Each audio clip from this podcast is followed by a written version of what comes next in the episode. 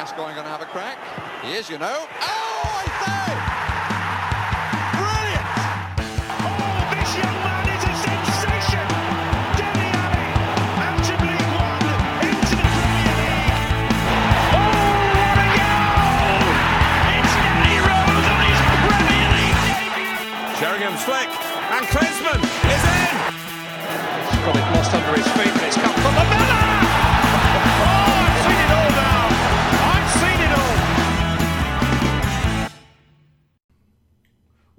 To another edition of the internet's most dangerous Tottenham Hotspur podcast. It's Wheeler Dealer Radio. I'm your host, Greg, and we're here to talk about Tottenham's managerial search again. If I was more dedicated to this, we would have done a previously on to talk about our conversation about Mauricio Pochettino last time, which didn't end so well, but I'm not going to do that because I'm not that dedicated. So joining me today, we have Ben Daniels from the heart of Atlanta. Ben, how's it going? I mean, look, I think it's pretty good. If we were a more professional podcast, we would have already done a whole episode on signing Antonio Conte, and we saved you from having to listen to that, so you're welcome. Yeah, I can't wait to see what this podcast sets into motion, because clearly we are causing a lot of chaos for Tottenham Hotspur with whenever we record a podcast about a manager. We should just record one about every candidate until there's literally no one left but Roberto Martinez. Joining us also is Brian Ashlock, coming to us from the slopes of South Florida. Brian, how's it going? Good. I mean, I think what we should do, though, is do the Roberto Martinez podcast right now, so that ensures that we won't get him as manager. You really want to tempt fate like that? I mean, yeah, I like to live dangerously, Greg. I mean, clearly. How can we be a dangerous Tottenham Hotspur podcast and not try to tempt fate in that way? You make an excellent point. Before we get started, I just want to remind everyone to leave us a 5-star review, hopefully not praising Ben like the last one did. And also follow us on Twitter. Yeah, and also follow us on Twitter at WDR Podcast. That's WDR as in Wheeler Dealer Radio. So yeah, let's real quick, I know this is going to seem like old news to everyone, but we talked a lot about how it looked like Mauricio Pochettino might be coming back to Spurs the last time we did a podcast, and boy, a lot has happened since then. That is not going to happen. It looks like whatever rumors that we were basing that podcast on just did not metastasize into anything else, and PSG either gave him money to shut up or threatened his family, or both, who knows. And after that, it looked like it was going to be a nailed-on certainty that Antonio Conte was coming to Spurs. And then that completely fell apart. And now, apparently, we're going to take what's in the mystery box. And that could be any manager, including Antonio Conte. We're going to skip past Pochettino stuff because I think we've addressed that. Let's start with just what we think of Conte and Spurs as being a match. Brian, was this something you were excited about?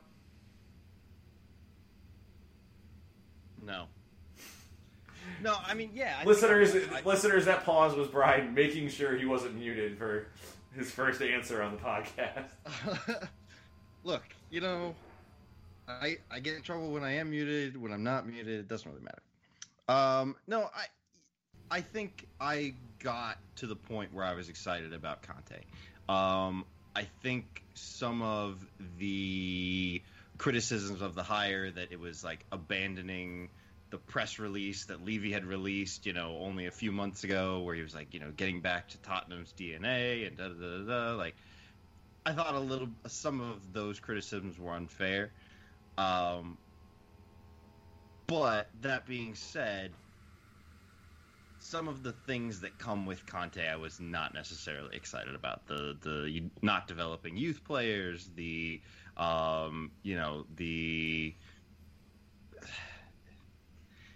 the kind of tactical automation that he brings with him, you know, some of that I'm not necessarily excited about. But he wins, and, you know, unlike Jose Mourinho, we have evidence that his shtick actually currently works with teams that are not just, like, the best teams in the league, but with a team like Inter, who are, you know, don't have the same salary or budget as some of the other clubs in the league, and just historically haven't won the league in, 18 or 19 years. So like 12, but okay, 12. Sorry, it would have been an interesting hire, I think, but I'm not super put out by it not coming to fruition. Well, Ben, I mean, I think Brian sort of alluding to this here, but like what we were promised with Mourinho, but actually maybe working. I mean, is that a fair assessment of what sort of Conte offered to Spurs when he was a potential candidate? Sure. I mean, but the thing with Conte that we, you know, have seen play out, so I don't want to spend too much time belaboring it, is in order to do that, he demands a lot of money to spend on transfers that he is used to having that we don't have. And it's kind of a thing that we should have seen coming, because every fan that I know was like, this is what Antonio Conte's deal is. It's wild that we're going to hire a manager who's going to require that kind of upfront investment to like get his team to happen. And lo and behold, that was a big sticking point, and it all fell apart. So yeah, it would have been great. I think he would have been a really good manager to maximize the talent we have, and you know, probably not do a terrible job. I mean, yes, there's a risk that he'd like bloat our squad with a bunch of like Alexis Sanchez's and Ashley Young's, but I mean, I think mostly we were just never going to give him the kind of cash outlay he needed. So the fact that we entertained it for as long as we did is stupid. The other thing that's stupid is the other two reasons, apparently, that we didn't hire him is, one, because of his reluctance to play youth players like Oliver Skip, and the refusal to give him the number of staff he wanted because we were insistent on making sure Ledley King and Ryan Mason were part of his staff. And if playing a championship midfielder and a championship midfielder coach was like a real breaking point beyond, you know, if we could done the finances, but like this was our sticking point, then Daniel Levy is even worse at his job. I am deeply skeptical that, because Mourinho had like seven coaches. I am deeply skeptical. And one of them was Ledley King. Yeah, but but Mourinho had his coaches and also Ledley King. I mean, I'm deeply skeptical that is the reason why. I think the thing about Conte is...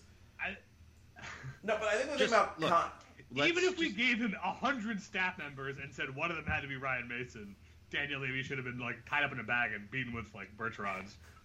But so the thing about Conte is, I think...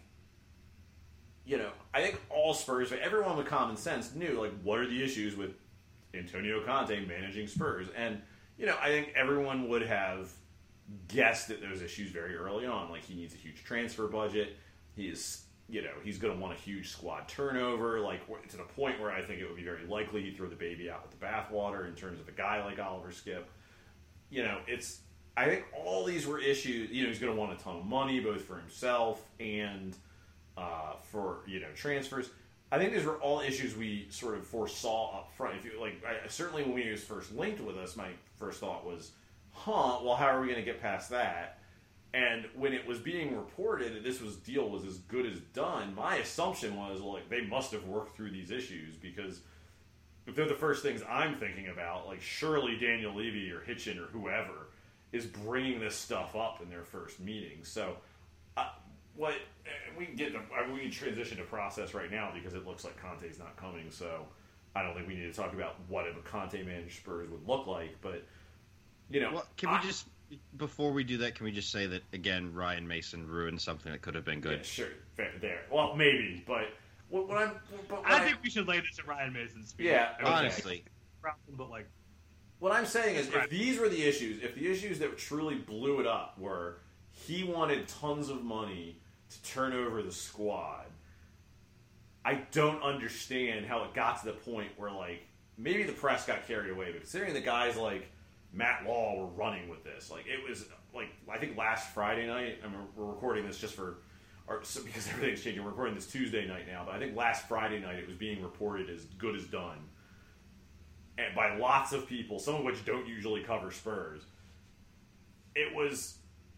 You know, I don't understand how they came up that, if those were the things that blew it up. Like, how did these things not come up in your first meeting? Because I don't think I blame Spurs. Like, you know, I think Brian said it earlier, like, it's not, Conte wasn't a hire in line with Daniel Levy's vision. But if you could get Conte and get him to agree to, like, sort of work in a way that made sense for the club, you know, like, I think he's a good enough manager that, like, it's worth the risk. I certainly don't mind him, like, kicking the tires on Conte. But I don't understand how you're not like, hey, Antonio, are you interested in coming to Spurs? Like, well, Daniel, are you interested in giving me $100 million in transfer spend, and also you got to keep Harry Kane? You know, I don't think it's unreasonable for us to, A, take that meeting, and B, just say to him, well, you know, Antonio, I don't think this is going to work. Thanks for your time. We'll, you know, have a good one. We'll talk to you later. I don't think that would have been bad at all, but this went so far down the road, like, it makes us look like fools. I don't know how it's going to affect our ability to hire another manager. You know, is a guy like Ten Hag, who's in a fairly stable situation, just going to be like, I don't want to get involved in that mess? You know, it just strikes me as insane, unless somebody, Daniel Levy or Conte, was just trying to, like, get everything agreed to and then try to jam them up on transfer fund promises. It doesn't make any sense how it got so far down the line, unless the press just universally started exaggerating things, which strikes me as odd, absent, you know, like Tottenham or Conte's agents were briefing people. I don't understand how the extremely obvious concerns with Conte at Spurs didn't blow this up, like, very early on. Well, I think my thesis here, and tell me what you think, is we're a badly run football club. We're not this badly run. Like, and, you know, we can stress test this hypothesis, but I'm pretty sure that, you know, the scientific method will prove. We just lived through this disastrous season and we finished 7th. Like, I mean, we're not like that. We're not so badly run that we don't ask obvious questions about manager. I cannot imagine. And yet, I mean, look, Ryan, you go ahead. You took a really deep breath there. No, I'm just gonna. I was just actually gonna agree with you because, like, while I am generally speaking a Daniel Levy apologist, like. And I think on this show last week I said something to the effect of, yeah, well, it's been 43 days, but obviously we're doing stuff. And so now a week later at the 50-day mark, I am like, what are we doing, though? Like, going back to where we should have been 2 weeks ago, apparently. Yeah, it's just very – it's so – I'm like, Ben, you know, it just appears to be just, like, very comical. Like we started with Ten Hag, but then, like, the interview didn't go well, and then so are we back to Ten Hag? And then, like, oh, we were thinking about Conte, and then Pochettino said, like, hey, well, what if I could come home? And then we tried that, and then PSG were like, no, fuck off. And like, I just don't... Well, the Pochettino pursuit looks more like what I deem acceptable. Like, okay, like, we're getting some signals, we're investigating it, it doesn't go anywhere, like... A lot of people working themselves up came from, like, they read ITK or whatever. Like, that's, like, if that had been what the Conte process has been, like some loose rumors about Conte circulated for, like, 2 or 3 days, but nothing really came of them, like, I think that would have been acceptable. But instead, it was reported as, like, a done deal. But the thing is, we're now, like, what? The season ended 3 weeks ago? And so, like, these guys that either are on our list or were going to be available... We have known that they were going to be available for some time. And I will grant you that Pochettino was probably a surprise that he was interested in making a move. But everybody knew Conte was leaving Inter. We clearly knew that we were interested. I don't think that was as clearly established until, like, that happened pretty much all the time. I'm fine throwing Conte in the, like, oh, look what's available bucket. It's just... I mean, once they won the league, like, a few weeks before the season ended, it seemed, and the way that both the team and Conte were talking about the offseason. It seemed like the writing was on the wall that he was not going to continue. But yes, so they announced, you know, after the last game of the season that he was officially not being retained. And so, like, even then, but, like, Ten Hag, Potter, you know, whoever else, like, I don't understand why we're back to that in our quote-unquote process. I mean... if these were the guys that were available the whole time. Let me, like, to give you guys, like, a timeline, per Alastair Gold, went on a lovely YouTube rant a few days ago, which if you haven't watched, I urge you to watch it because it's very funny to see what a mess we are. But his structuring of the timeline is basically Daniel Levy tapped Steve Hitchin to create a short list of Pochettino-like substances that we could hire. And top of that list was, well, if we're going to hire somebody like Pochettino, Let's see about Pochettino. And then everybody else on that list was guys like Potter and Ten Hag and Nagelsmann and, you know, everybody else who kicked the tires on or had rumors about in the last few months. And apparently Daniel Levy wasn't thrilled with any of them after Nagelsmann went to Bayern. And so when Pochettino was possibly available, since he was the top of our list anyway, we went hard for him, and that didn't work out. And then Levy was confronted with the fact that his list of Pochettino-like managers didn't work out, so Conte became available. So he said, well, this is nothing like the list I asked Hitchin to draw up, and this is nothing like I, you know, said about getting the club back to its DNA, but he's a really good manager. Let's feel it out. And, like, yes, I agree. You'd be a negligent chairman to not kick the tires on a guy like Conte, who I keep wanting to conflate in my brain with N'Golo Kanté, and I'm sorry about that. If I call him N'Golo Kanté, that's racist? I don't know. They have similar last names. I don't know. Anyway, so then part of the Conte deal was bringing in Paratici from Juventus to be director of football. And that felt like a... Let's help. Maybe. Deal. Like, we don't...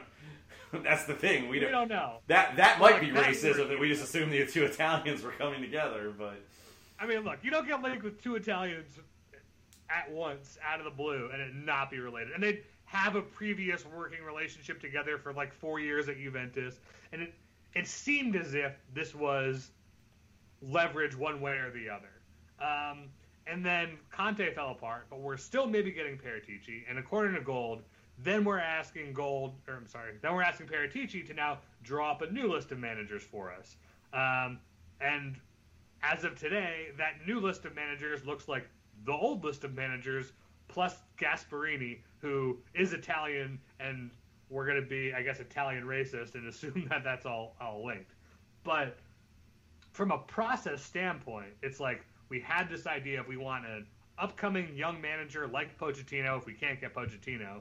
And then we deviated wildly from that plan, wasted a week of the offseason pursuing a target who was never going to work out, and now are back at the beginning plan that we had all along, except we have this random Italian guy somehow consulting on the process, and somehow that's going to make hiring Ten Hag a better decision than it would have been a month ago when we supposedly had a Zoom interview with him. Like, So these are the steps, and none of it really makes sense. But here's the thing. I actually have a lot of sympathy for, like, the situations we're confronted with. I get it if you look at, like, Ten Hag, Potter, and, I don't know, Hasenhüttl or whatever, and you're just sort of like, don't love it. Especially if, like, Ten Hag's going to come with a price tag, which might be the reason we didn't hire him immediately, or a little cooler on him, is it's going to just cost a little bit more to get him out of Ajax than just hiring him. I get not loving those choices. I don't think there is, like, a Pochettino-like choice. And I mean, like, Pochettino circa 2014. I don't think there's, like, a sort of no-brain choice for that type of manager. I get going after a Pochettino. I get going after a Conte. But, like, the way we've gone about all of this is just, it's a clown show. It's, if you're going to pursue Conte, again, I just want to reiterate the extremely obvious issues that blew this up. Like, A, like, a child could have foreseen it. So you keep those conversations very quiet early on, so when it doesn't work out, like it probably won't, Ten Hag's not going to feel like sloppy seconds or whatever if we have to go hire him. We're confronted with a bunch of situations that I feel sympathy for, like, there are not great choices here. I don't think there's an obvious choice for our next manager. Now, I was also cool on Pochettino when we hired him, so maybe I'm overlooking something about the people that are up for it. But we just have gone about handling this in all the wrong ways. Well, and I think the other thing that you hit on, Greg, is we're not just relying on ITK rumors about some of this stuff. Like, it's been very clear throughout this process that people within the club and the club itself are briefing, actual reporters, people at reputable news sources, people at The Athletic, people like Gold, people like Jack Pitbrook, these guys are getting briefings from someone about where these negotiations are. And it happened with Ten Hag initially. It happened clearly with Conte. It happened clearly with Pochettino. And so if the club had been hush-hush about everything, and all we had were ITK rumors. Or even just, like, cursory press reports. Yeah. You know, the club continues to, you know, take all efforts to find its next manager. Or even if it could have been reported we were talking to Conte, but just not, like, the full-court press that we saw in the media. And so I think that is the part that I find the most, like, disorganized, or the most, like, Benny Hill type. Like we're telling people, hey, here's the stuff we're doing, and then it blows up in our face and doesn't work, and it's like, why did we tell people that this is what we were doing then? And like you said, the risk of having it blow up with a manager that you are actually going to take down the road, whether that's Ten Hag, whether that is Potter, who may be taking the Everton job now, or whoever the guys on your list are, you know, and having them be like, yeah, but didn't you want Pochettino and Conte and this guy and before? So, like, I'm your fifth choice. Like, well, look at the list of guys we're talking about. If you're a guy like Potter, like, it doesn't matter. Potter, if we tell Potter he needs to eat broken glass to get this job, he should do it. I mean, that's such a huge jump out of Brighton that, you know, I mean, he just gets to skip Everton altogether, you know. I mean, he'd get to spend more money at Everton. Yeah, maybe. But my point is, like, Potter's the kind of guy where I don't really worry about if we hurt his feelings a little bit, because I think if we offer him the job, he'll take it. It worries me more a guy like Ten Hag, who is like, that guy doesn't need this. Like, he's at Ajax. That's a pretty plum position, and he can probably parlay that. Ben was about to slander Ajax again. Well, but my point is... Don't make me talk shit about Ajax, Greg. I got a lot of hate mail for that one. He is in a position where he could sit at Ajax for another year and, like, parlay that into a halfway decent job. He's the kind of coach who could just look at the mess that we're going through and be like, I don't need any of that. Like, you know, like, there's going to be a headache around transfers. You know, we don't have our act together. Why are you hiring some random Italian dude as your director of football? He has the ability... I think he's much more comfortable in a position where he can say no to us. And we're not just looking at guys like Power. We're looking at guys who might be able to say no to us. I mean, I just don't... Again, do not think that Ten Hag is in a position to turn his nose up at Spurs. Like, it is as much a leap from Brighton to Spurs as it is from Ajax to Spurs. Like, the shittiest... Champions League semifinalist, Brighton, about Hove Albion. Yes. From a revenue standpoint, from a salary standpoint, like... I think from a prestige standpoint, he's going to get other offers. He's going to get other offers. Money. From who? Oh, Brian's muted. We did. I'm muted. You're muted, Brian. You're still muted. Damn it. I don't even. My joke was so good. We'll never know. Yeah, you had a lot of hand gestures. This is a very... I did. There was an up and down, and there was... Were you talking about Paratici, or were you talking about Ajax?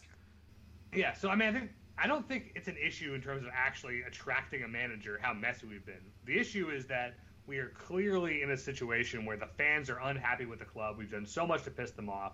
And I think this aggressive, like, press release kind of managerial search has been...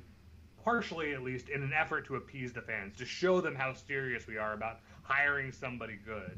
And it's been stupid that we've gotten so far out over our skis with so many guys now that have seemed like, oh, this is our guy. Oh, no, it's not. And, you know, the risk is that the more we keep doing this, the more unhappy the fans are going to be and the less likely they're going to be to warm up to somebody. Now, as we talked about before, winning cures all. As long as the manager ends up being good and we become good, it doesn't matter. But I'm tired of Spurs just being such an easy butt of every joke. You know, it's just, like, that's the really terrible part of this. It's just like, we just look like a fucking clown club.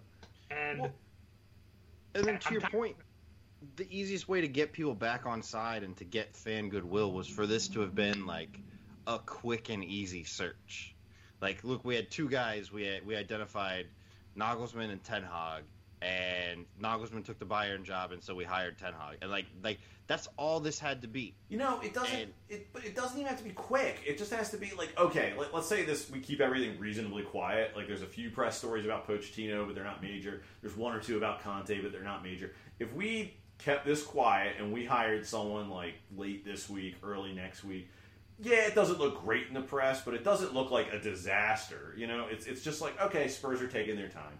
And I think there's an element at which, like, the fan reaction right now is a little overblown, and it's just feeding on sort of the bad shit that's happened the last few months. And winning and or time does, like, settle some of this.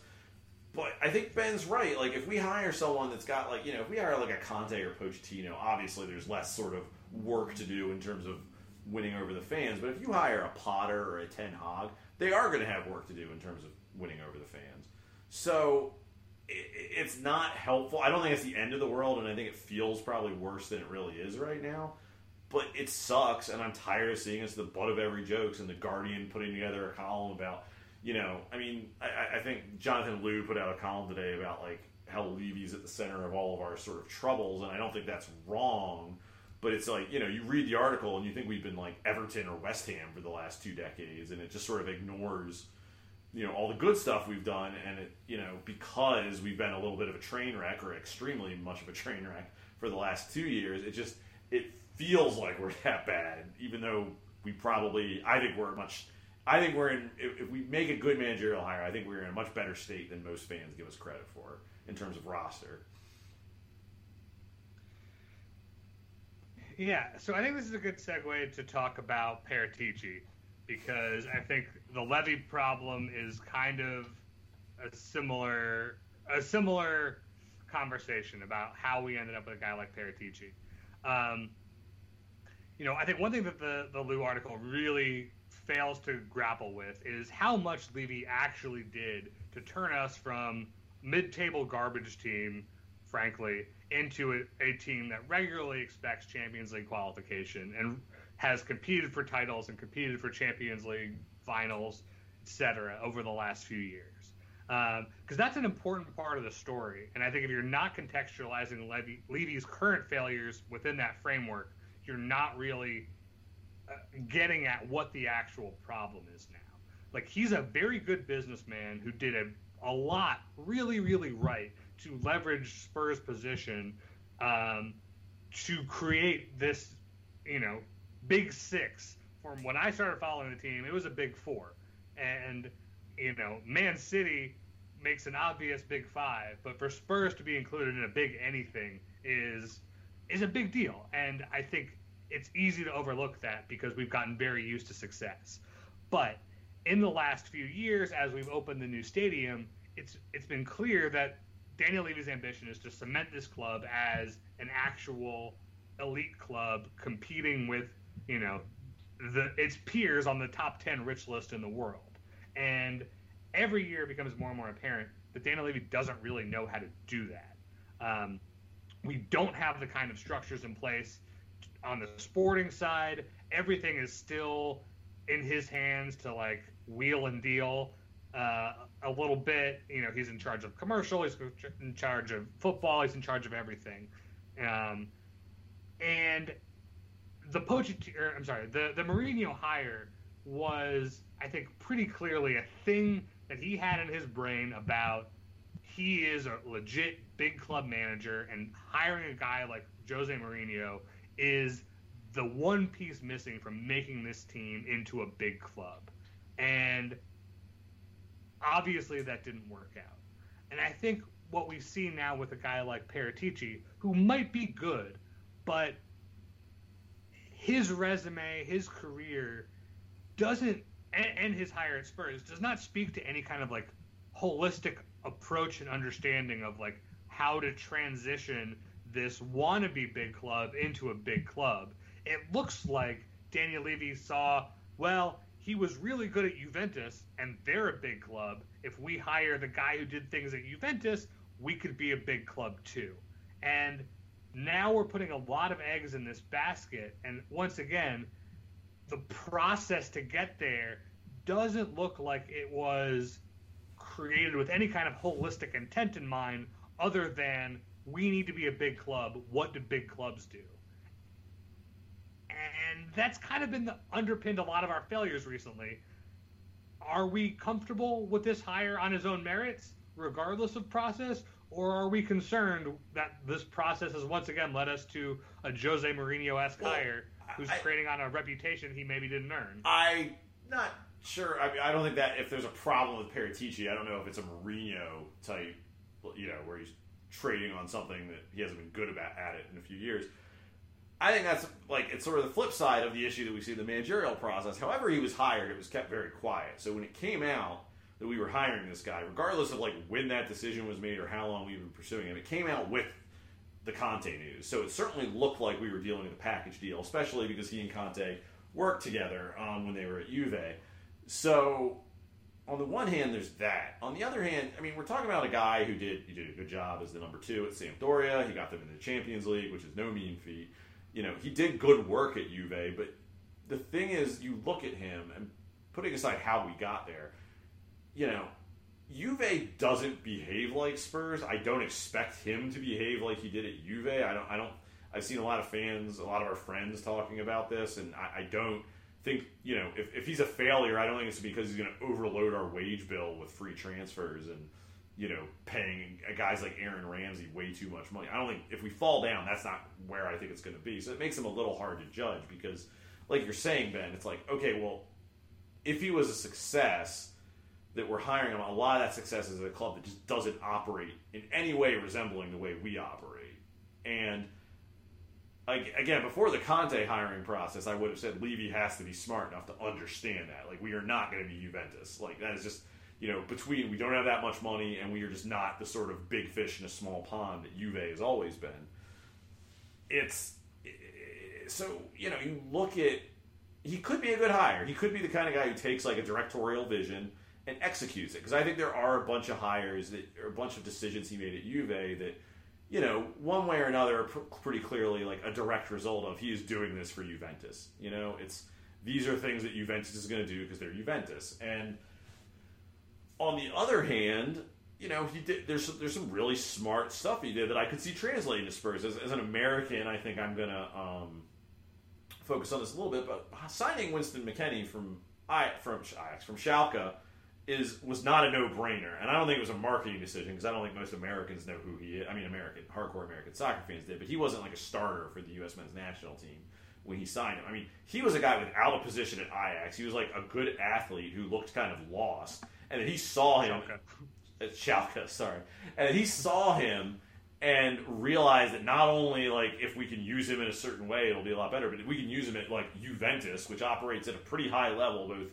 in Italy and the Champions League, you know, it's an impressive bit of scouting, I think. And, you know, it could work, but again, the process is so opaque, it doesn't make a lot of sense. If we were bringing this guy in, why wasn't he sort of a part of the managerial hiring process from the beginning, or at least like, you know, over the last 2 weeks or whatever? And maybe that just is a product of, I think he left his job at Juve like last week, so maybe it was just a product of contracts, but it wasn't floating out in the ether in the way a lot of these things do before that. And maybe that just has something to do with his contract in Juventus. I don't know, but it's a very weird hire. And I think this goes back to a point you made earlier about our managerial hunt, Ben, is like, because of how negative things have been at the club for the last like half year, because of the way our managerial hiring process looks like a disaster, it's just none of us are inclined to give Spurs the benefit of the doubt. And you know, we're all kind of looking at like, why does it make sense? What are the negatives here, as opposed to, you know, this feeling like a coherent hiring process? Because we have heard some reporting about, oh, well, his networks might make it easier for us to buy and sell players. You know, he's got sort of scouting, you know, kind of like a better version of why we hired Baldini all those years ago. It could make a lot of sense, but from the outside looking in, it just appears to be part of this mess that we're in the middle of. I mean, I think the thing we, as a positive that we can take away from this, is that it does appear as though Levy is at least willing to delegate some level of responsibility when it comes to the technical side of football. And now, to the extent it means he's also delegating, like, transfer negotiations, which he does seem to actually be very good at, maybe that's not great, but like you said, if it is, you know, networks, if it is scouting processes, if it is anything like that, then it's great. But I don't know. I mean, some of the things we hear about Paratici in the last few weeks have been, you know, he's maybe an analytic skeptic, but then also maybe he was the second person in football to ever use analytics, and, you know, or the first person, or, and, you know, like, is he interested in buying old players on frees in the way that Juventus kind of did, or, you know, does he only like to operate with 2 or 3 scouts and then depend on a network of agents in the way that Baldini sort of did? Like, it's unclear what we're getting, and I think, unlike managers, it is very difficult to evaluate people in these technical director of football positions. I mean, you know, look at a guy like Monchi at Sevilla, and he went to Roma and basically largely failed. And then went back. I mean, we're talking about a guy who I think is inarguably the best director of football in the world, considering what he does at Sevilla with the resources he has, and he goes to Roma and is just a total train wreck. And then goes back to Sevilla and look what they did this year. Exactly. They're great again. So, you know, like, you know, so I think it's, you know, it's hard to evaluate those types of guys. You know, you have guys like Monchi who, like you said, probably identified as one of, if not the best, you know, director of football, you know, working in Europe right now. You know, Luis Ocampos, who is at Lille and also did a good job at Monaco, also seems to be kind of in that bracket. But, like, you know, is he signing the type of players that are helpful to a team like Spurs? Because he seems to, you know, value young, undervalued players that he can develop and then sell on for big fees later. Like, is that something that Spurs want to be seen to do? I would argue that now probably not. You know, so I don't know how we even come to an evaluative position on what Paratici or any of these director of football guys do until we actually see what happens. And I think that's the thing that I've taken away from our discussions in our writer's room over the last week is, you know, some people like, for example, Michael Cayley, who knows a little bit more about football than I do, maybe not more than Ben, but more than me anyway. And he's like, I don't know. It could be good. Let's just see how it goes. And I was like, yeah, all right. Let's see what happens. Like, let's see what the summer brings us. Because honestly, we have no idea what he would do with Tottenham's resources, with the needs of Tottenham's squad, and with whatever restrictions or limitations that a new manager would place on him. I mean, if you look at Paratici, if you told me this is a manager who sort of works to the needs and demands of his club, this is, and he can adjust based on their size and resources, I'd be like, okay, I can see that's plausible. If you told me he is a guy who only is like, knows how to work for big clubs and Levy made this hire because he was impressed by the name, I'd believe that too. It's like you said, Brian, it's very hard to judge from the outside. And given how opaque, I think we'd all feel a lot better about this if he had been linked to us for any amount of time or with any amount of strength before the Conte rumors came out. Because it seemed like, I assumed it was a package deal. And this guy's here to facilitate Conte's sort of transfer work, which isn't, like, ideal. You want a director of football is sort of, I know we're talking about this from an American perspective, where in all American sports there's sort of a GM in these organizations. And 9 times out of 10, that guy sort of supersedes the manager in authority. And in theory, that's creating a sense of continuity if you need to switch managers or you lose managers. That's not generally how it works in Europe, with the exception of a few clubs like Sevilla, Dortmund, you know, I guess Juve for the last few years, which is maybe a positive now that I'm talking about it. But it would, I'd have felt a lot better about this if it had seemed, if there had been some sort of transparency in the process, or at least some indications that this was independent of Conte. But because of how the news came out, I think we're all just, like I said before, we're all inclined to think the worst. Right. I don't think we're wrong to feel that way. I mean, no, just it's know, where like, our brains are going. It's a reasonable link. Like, I know you made a joke about my Italian racism, but, you know, it's a reasonable connection to make when you hear both these names at the same time. Yes, they're friends. One is greasing the other, whichever way it goes. I don't know. Ben, let's draw that Italian racism down a little bit. You know, I think there's a lot of signings that Paratici oversaw at Juventus that were promising and very Spurs-like. I think, you know, the the signing a bunch of old guys on free transfers to high wages kind of cuts both ways. It's the thing, it's the kind of thing that's like, yeah, it'll blow up your wage structure and it's a problem, but at the same time, getting a guy for free and paying them high wages is cheaper than getting a guy for a lot of money in a transfer fee and paying him normal wages. And, you know, it's the kind of thing that doesn't really get done a lot in European football. Like, guys don't run their contracts down, and you don't see a lot of movement of good talent on free transfers.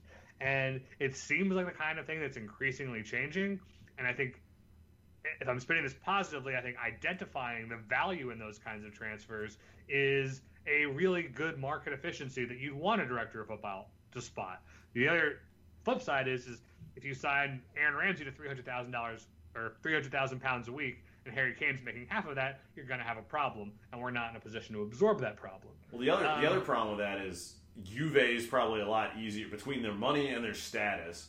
It's probably a lot easier to get away with that if you're Juve than if you're Tottenham. Right. And the other thing about Paratici is that he was number 2 to Beppe Marotta at Sampdoria and for about half of his time at Juventus.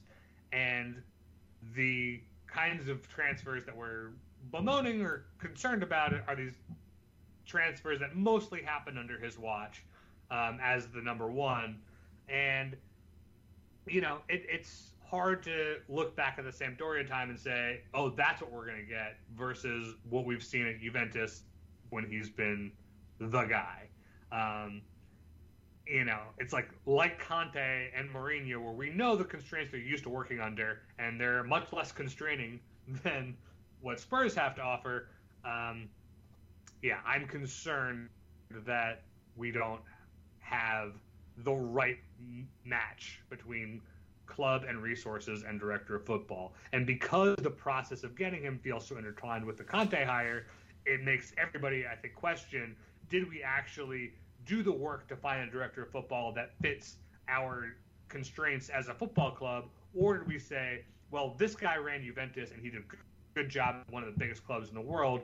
He should do a good job at Spurs. Much like the Conte hire, where we spent a week talking to him and then found out somehow that he demanded more than we were able to give, or are we going to be in the same situation? So if there's a lot of pros. Yeah, and we apparently tried to hire him 4 years ago, according to some rumors, or at least we had some serious conversations with him 4 years ago. So, I mean, that would be in the positive, and just in terms of, like, this wasn't some wild-eye flight of fancy where we just heard his name and decided to hire him, but...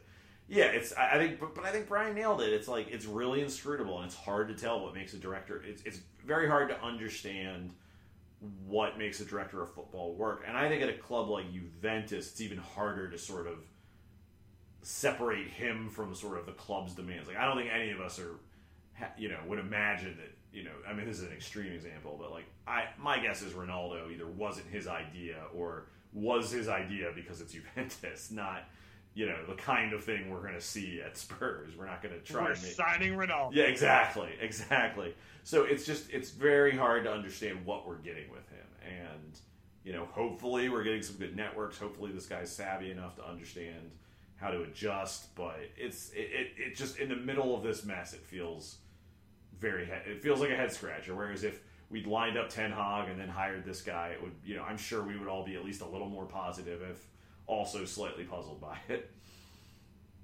Well, I think the confusing part of it is that you're now hearing that Paratici's going to be involved in the selection of the next manager. And so I guess that made sense if the selection of the next manager was Conte or perhaps another Italian that he was... Like, he could only hire Italians? Is that what we're saying? No, but what I'm saying is like if you're operating based on his expertise, based on those, you know, the Italian managers working in Serie A or his experience working with any of them at any point during his career, then maybe his experience is instructive. But if he's coming in and we're still talking about the same list of guys we've been talking about since, I don't know, March, then what are we doing? I just don't...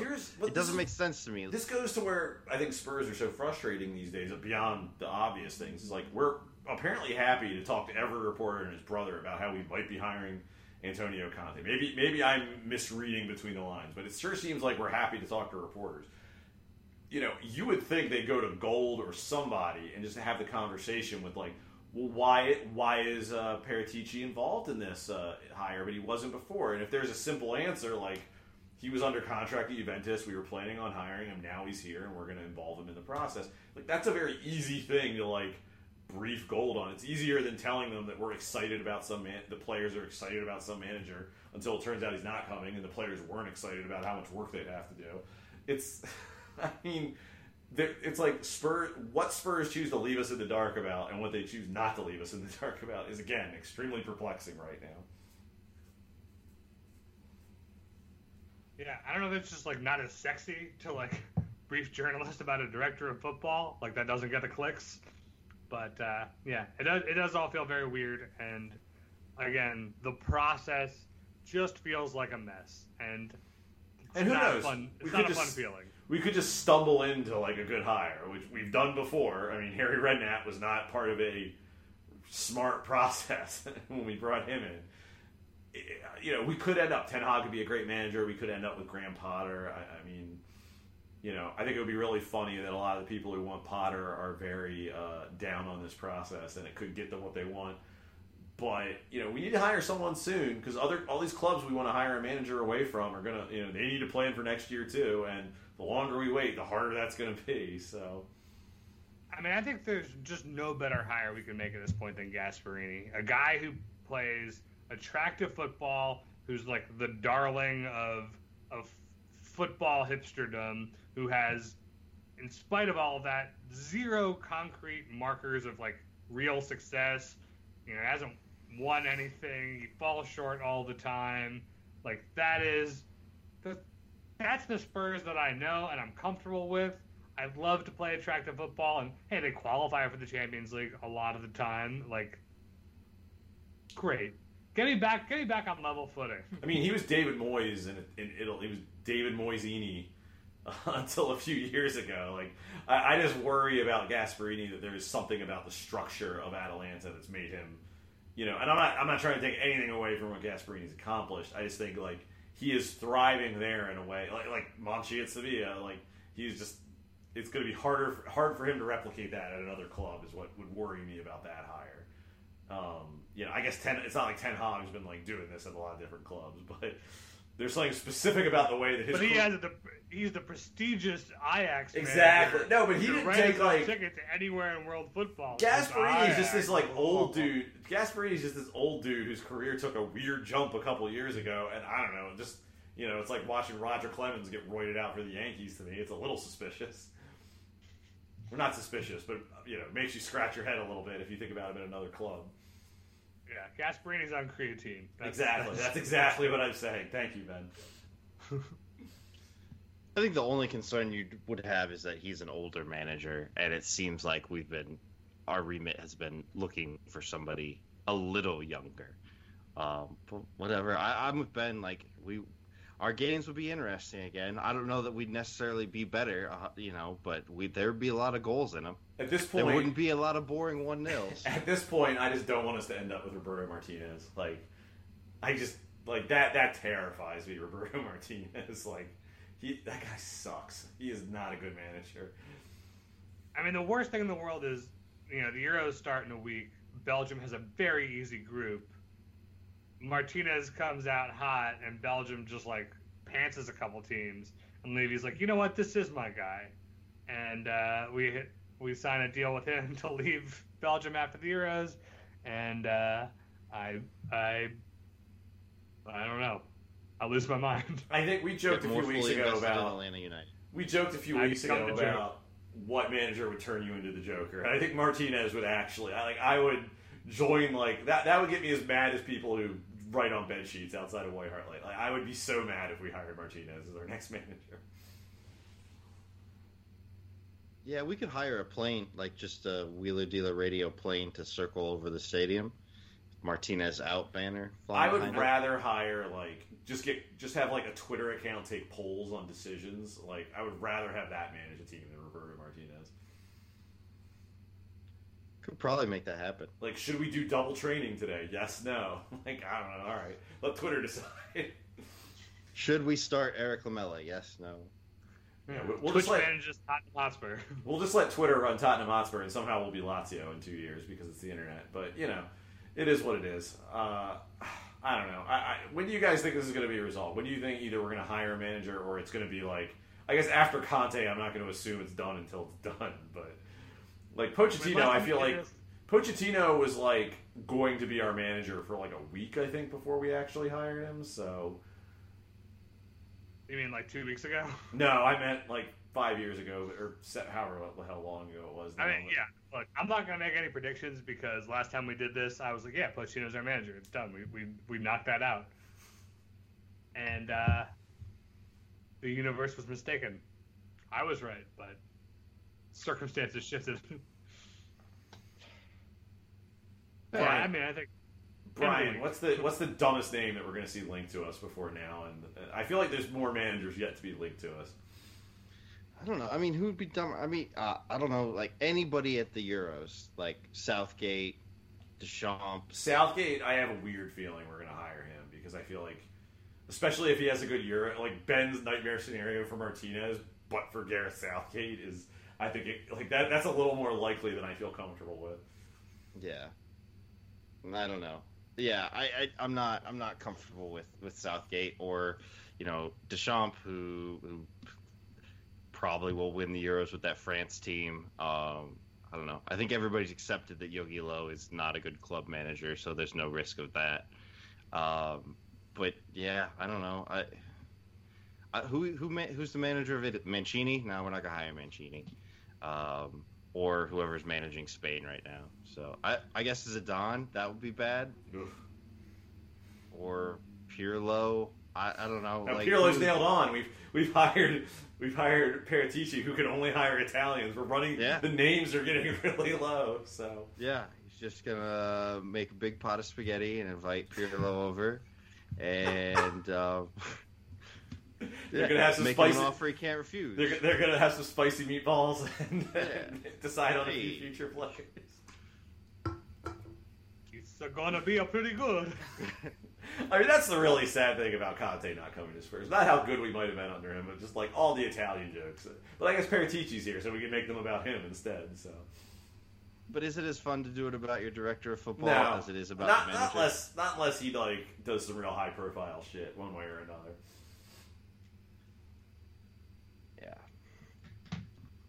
Well, I look forward to being back next week to talking about the next, like, sordid turn in the soap opera that is Tottenham Hotspur and, you know, finding out Daniel Levy said something about, like, Meghan Markle's new kid or something like that. We should be so lucky to have something actually newsworthy to discuss as opposed to just conjecture. I mean, I have seen few managerial things implode quite in the way the Conte thing did, so at least that was new, right? Not since Pochettino the week before. Yeah, but like I said, like if the Conte thing had gone like Pochettino, I think we would all be much less angry. You know, like 2 or 3 press reports, and then it just didn't come to anything. I don't know. Alas, this is all very dumb. It is extremely stupid, but we are doing a Tottenham Hotspur podcast. I don't know what you expected, Brian. I don't know. So, more excitement and danger. I think we're getting both of those, actually. Wrap this up. Title the podcast, "We're Hiring Roberto Martinez." We'll, like, make sure that doesn't happen. And then, I think to seal that particular demon, we need to record an entire podcast about what we actually think about Roberto Martinez. And we have to call him Martinez the whole time. Yeah, why is that the English pronunciation of Martinez? I don't know. It's like... Do they not actually... David Martinez. It's just very weird. It's one name that I know that you can, in fact, pronounce, Greg. Thank you, Brian. I appreciate that. That and Jan Vertonghen. Yeah. As you know, I am also a connoisseur of pronunciations, so... Well, on that note, I think it's time to wrap it up. Ben, where can people find you on the internet? Well, you can find me on Twitter, Greg, at ComradeUSpurs. Is that Comrade with a Y? That's Comrade with a Y. Okay. Brian, where can people find you on the internet?